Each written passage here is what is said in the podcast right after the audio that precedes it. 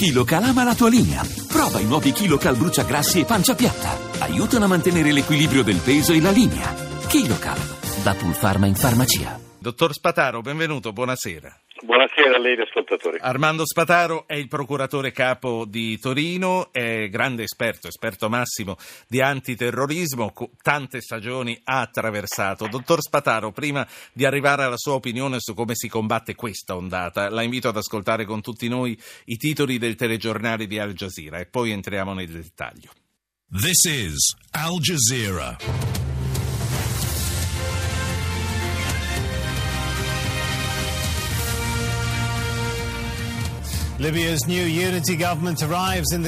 Il nuovo governo di unità nazionale libico arriva nella capitale sfidando le minacce di rappresaglie.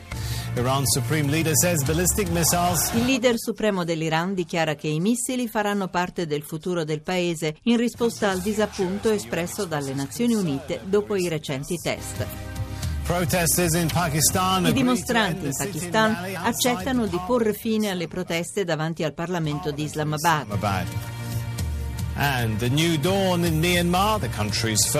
Una nuova alba sul Myanmar, il primo civile in più di 50 anni ad essere stato eletto alla guida del paese, riceve l'investitura. E allora, dottor Spataro, la mano destra che non sa quello che fa la sinistra, soggetti che vengono espulsi per terrorismo e possono ricominciare a muoversi in altri paesi che nulla sospettano di loro perché nessuno li ha avvisati che si tratta di soggetti quantomeno attenzionati, come si dice in gergo. Parigi e Bruxelles hanno dimostrato in pieno gli effetti della mancanza di comunicazioni fra i servizi di intelligence. Quello che le chiedo, per voi magistrati di un paese democratico, un paese che garantisce alla magistratura la piena indipendenza, l'attività dei servizi, se si coordinano maggiormente, può diventare in un qualche modo una minaccia, forse un intralcio? No, io guardi, contrariamente a qualche interpretazione persino strumentale di quello che ho detto, ho spiegato che bisogna tenere distinte le competenze che devono poi eh, dire, confluire in una sinergia che non è se lo definire virtuosa. Mi spiego. Eh, le indagini per accertare i colpevoli dei reati, trovare le prove, eccetera, sono di competenza della magistratura e della polizia giudiziaria. I servizi segreti o l'intelligence, come si voglia chiamare, hanno altro compito, quello di prevenzione. Nel nostro sistema italiano, che io trovo sicuramente condivisibile, è previsto a tal fine che se i servizi entrano in possesso di una notizia di reato sono obbligati per legge a passarla alla polizia giudiziaria che a sua volta la deve comunicare senza ritardo al pubblico ministero. Allora, complicato, niente affatto, perché è evidente che se si eh, concentrano le indagini, le mire di dire, eh, condivisione solo sui servizi e sull'intelligence, si fa un clamoroso errore, perché ha loro un'altra funzione anche al di là delle diversità ordinamentali ed è evidente che non sono preposti per definizione all'indagine giudiziaria. Quindi non danni dei servizi. Io credo fortemente, al di là di, di criticità del passato, alla funzione dei servizi, ma confusione va evitata perché crea poi eh, sconfitte, mancanza di comunicazione. Certo. Ecco, eh, quanto all'attività giudiziaria vera e propria alle attività di investigazione vera e propria sono anni, decenni che noi lamentiamo il non funzionamento. Io non ho il tempo, altrimenti racconterei episodi che risalgono agli anni di piombo. Eh, no, uno, ancora... uno, ce lo racconta però. Eh, ve lo racconto degli anni di piombo. Eh, venne arrestato in Italia, siamo credo attorno all'82-83, uno degli ultimi esponenti di prima linea ormai in scioglimento, il quale diventa un collaboratore e mi confessa di aver partecipato ad Avenue de Truden in Parigi l'omicidio di due poliziotti francesi insieme a membri francesi di Action Directe. Mentre lo sto ancora interrogando, faccio avvertire il magistrato francese e la polizia francese, invitandoli a venire. Arrivano, interrogano, dopo pochi giorni, sulla base di quelle dichiarazioni, arrestano appartenenti a Action Directe uno dei quali, una delle quali diventa una collaboratrice e quindi racconta anche lei. E io chiedo di interrogarla, mi è stato vietato, non l'ho mai interrogata. Vogliamo andare a questo terrorismo. Non è cambiato niente, lei dice? No, 2004, eh, quando avvengono gli attentati a Madrid, alla stazione Atocha, a Milano, grazie ad una sinergia ottima con la polizia spagnola, perché con Spagna e Germania fortunatamente si collabora, individuiamo uno dei presunti responsabili a Milano, viene messo sotto intercettazione, le sue comunicazioni con un complice parigino vengono subito eh, inviate alla polizia di Parigi perché sorvegli e intercetti costui. Dopo però eh, un certo numero di giorni viene a arrestare l'autore o l'imputato della strage di Madrid. Avvertiamo i francesi, noi restiamo il nostro, lo consegniamo alla Spagna, di quello che è successo a Parigi non sappiamo niente, tuttora. Allora, lei capisce, poi potrei parlare dell'Inghilterra, eccetera. No, no, no, ho capito, ho capito perfettamente. E, e, sono proprio le, le esperienze... Con l'idea che la notizia utile alle indagini è di mia proprietà privata e la do agli altri se e quando voglio. Se e quando voglio e in cambio di che cosa, eh, insomma c'è un mercato, a quanto si capisce. Ehm, dottor Spataro, faccio parlare due ascoltatori che magari hanno cose in più da aggiungere. Naturalmente chiedo sintesi. Nicolò da Prato e Felice. Nicolò, buonasera. Buonasera, dottor Po. Le volevo chiedere una cosa riguardante diciamo, un modo in cui potremo eh, sconfiggere eh, l'ISIS. Eh, stavo appunto ascoltando giovedì scorso a Radio Anch'io la mattina eh, l'intervista del direttore Le Soir, del dirigente sì. eh, del, giornale di, mm, del giornale belga. E che cosa ne ha dedotto Nicolò? Eh, praticamente mm, stavo ascoltando e diceva che bisognava usare la diplomazia e che l'attività militare, tra cui i raid aerei, erano inutili.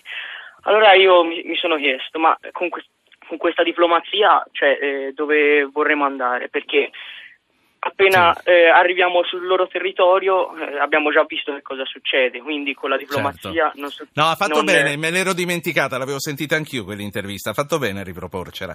Grazie Nicolò. Felice, buonasera.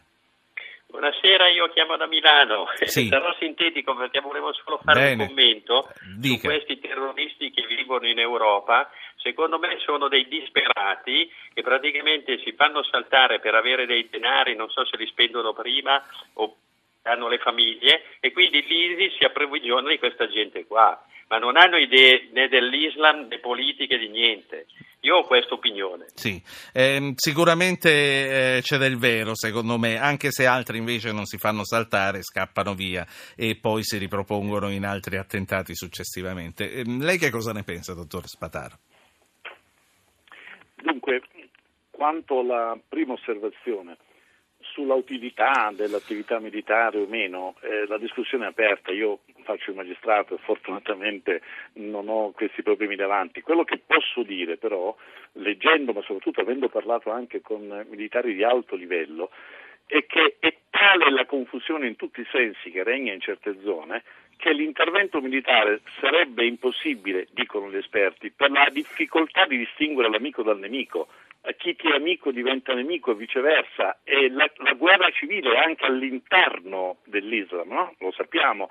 Eh, quindi su questo ovviamente non invidio il politico che ha responsabilità di scelta, è veramente difficile, occorre una grande conoscenza, forse è questa eh, che certo. ci manca di questi territori. Abbiamo avuto anche l'illusione della, dire, della, primavera, vi ricordate tempo fa, della primavera nel Medio Oriente, nel Nord Africa, la primavera islamica, purtroppo è fallita quell'illusione. Abbiamo visto che solo in Tunisia, Tunisia che speriamo possa reggere alla, agli attacchi dell'ISIS che arrivano eh, certo. da, da, est. Senta, per quanto riguarda invece la considerazione dell'altro ascoltatore, che, dice, che ci diceva, secondo me questi sono dei disperati, chissà come spendono quei soldi che gli danno per fare questi attentati.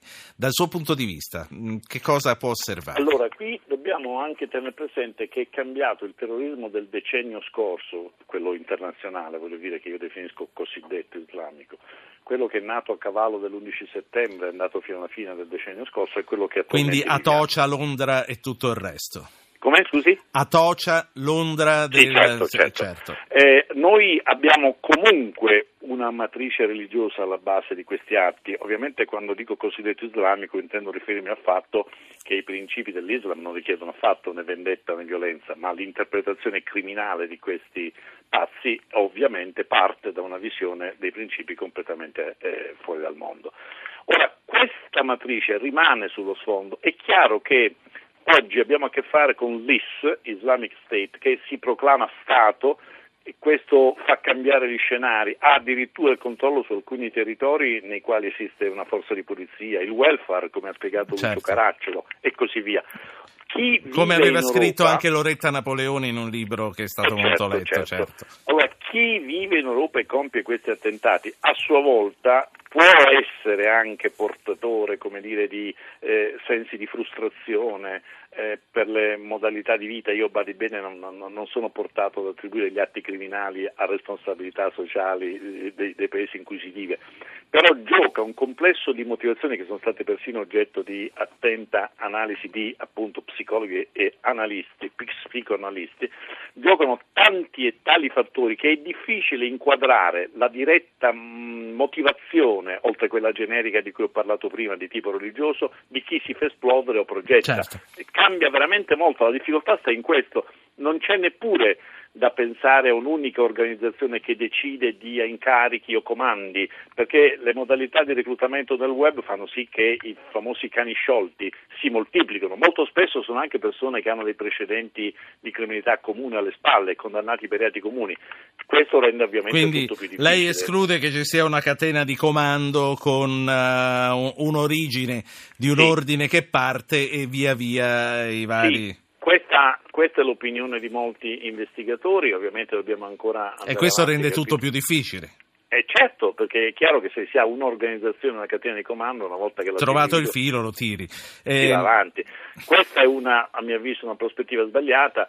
L'altra è quella ancora più incredibile che si va dicendo in giro, secondo cui i terroristi arriverebbero con i barconi degli immigrati, ma insomma questo è un altro discorso. Sì, eh, uno è stato identificato che riguarda Parigi, ma è uno su due milioni che sono arrivati ormai. No, ma se per questo ce ne sono tanti immigrati, però dico è diverso affermare che il terrorista si può mischiare con i Ah, disperati certo. che arrivano con le barche. Certo. Perché quello è un altro tipo di, magari c'è chi li sfrutta. Ma lei, lei esclude poi, lei esclude che poi, una volta arrivati qui, possano essere arruolati? Noi sappiamo che il giornalista freelance del Belgio, che non è l'uomo col cappello, però passava le sue giornate davanti all'ufficio immigrazione di Bruxelles a cercare di convincere i nuovi arrivati a aderire alla E a convincere cosa? Io non so se, se tentava di convincere a fare i terroristi visto che è stato scarcerato, altrimenti credo che starebbe in carcere. Pensa Poi che ci- se eh. fa la domanda può escludere, la mia risposta è non si può escludere nulla al mondo, però Certo, la- le teorie fondate sul non si può escludere che non hanno una base. È arrivato il momento di salutarci, ma prima un ascoltatore lo voglio fare parlare. Chiedo sintesi a tutte e due. Bartolomeo, buonasera. Sì, buonasera. Io volevo sapere, in Europa abbiamo ehm, sistemi di magistratura molto diversi, cioè in Italia c'è la separazione netta tra governo Sì. e magistratura, in Inghilterra il pubblico ministero mi sembra che venga eletto. Come possono sistemi così diversi Integrarsi, collaborare? eh, certo, è una Esatto. delle domande che eh, mi ero annotato, quindi la ringrazio per avermi riportato lì dove volevo andare anch'io. Come si fa, Spataro? In Inghilterra addirittura il pubblico ministero non esiste, è l'avvocato della polizia il pubblico ministero. Ha perfettamente ragione l'ascoltatore, questa è la principale difficoltà che si oppone per esempio alla costruzione di una procura europea che anche il ministro Orlando ha giustamente auspicato.